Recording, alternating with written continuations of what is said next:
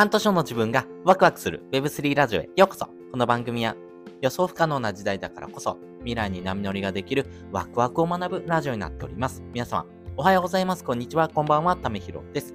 今日も一日頑張っていこうということで今回はですね、なぜオタク性は生活の質を上げるのかというテーマでお話ししたいなというふうに思っております。皆さんですね、何かしらのオタク性持ってますか？持ってる人がほとんどかなと思うんです。あの、本当にですね、えー、いや、私何もそんなスキルありませんよ、能力ありませんよっていう人でもですね、何かしらのオタク性って、えー、必ず持ってるんじゃないのかなというふうに思っています。そしてこのオタク性ってものがですね、これから生活の質を上げる。やっぱりここにですね、直結してくるなというふうに思っています。なので、そこについてですね、ちょっと深掘りしてお話ししていこうというふうに思っておりますんで、まあ、これからの生き方とかですね、暮らし方みたいなですね、えー、そういった部分にですね、紐づくようななお話かなというふうに思います。えー、まずですね、結論なんですけども、オタク性っていう風なですね、考え方のですね、ポジショニングがですね、やっぱり変わってきてたなというふうに思います。今までオタクっていうとですね、えー、はちょっと変わった人だなっていう風なですね、印象を持たれてる方も多いと思うんですけども、このオタクっていうところのですね、えー、考え方の中ではですね、やっぱり没入できるようなものとかですね、あと空間、そういったですね、えー、場所をですね、求めてる人がですね、めちゃくちゃ多くなってるなというふうに思います。なぜならですね、やっぱりこの人生のコンパス、まあどこに行ったらいいのっていう道しるべをですね、なくしてしまって迷ってる人がめちゃくちゃ多いからかなというふうに思います。例えばですね、こんなことってありませんか？家とですね、会社の往復だけでつまんないな。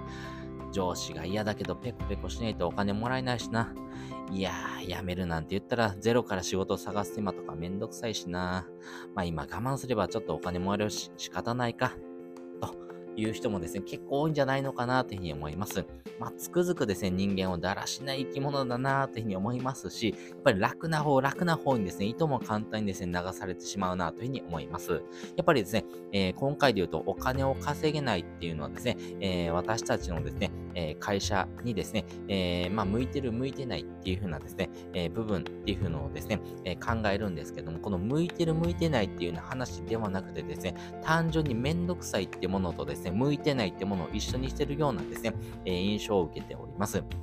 まあ、逆を言うとですね、このあなたがめんどくさいなと思ったことをですね、続けられたらですね、勝ちなんだろうなというふうに思います。えー、なぜならですね、他の人はですね、めんどくさいって思ってですね、えー、はちょっと私向いてないなと思ってですね、やめてしまうからです。その判断されてしまうので、あ、続けられる人ってめちゃくちゃですね、えー、まあこれからですね、生き残っていきやすいような人かなというふうに思います。特に日本人の特性としてですね、極めること、えー、イコール〇〇度みたいなですね、えー、考え方をする人めちゃくちゃ多いですよね。例えば茶道とかもそうですし、まあそういったですね、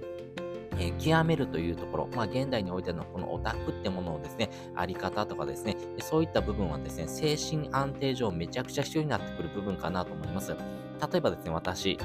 ためひろはですね、えー、この音声配信2020年の9月ぐらいからですね、始めてます。まあ結構ですね、えー、休まずやってるのかなと思います。まあ、たまに休むことありますけども、えー、ここ最近2、3、えー、今年ぐらいはですね、休んだことないのかなと思います。まさにですね、習慣になってるんですね。でもですね、本来このコツコツ続けるなんて、まあめんどくさいですよ。めちゃくちゃめんどくさいんですけども、やっぱりこの台本を考えて、音声を収録して、えー、編集をして、えー、アップロードするなんてことをですね、えー、2、3年やり続けてですね、この音声配信のもうオタクになってますよね。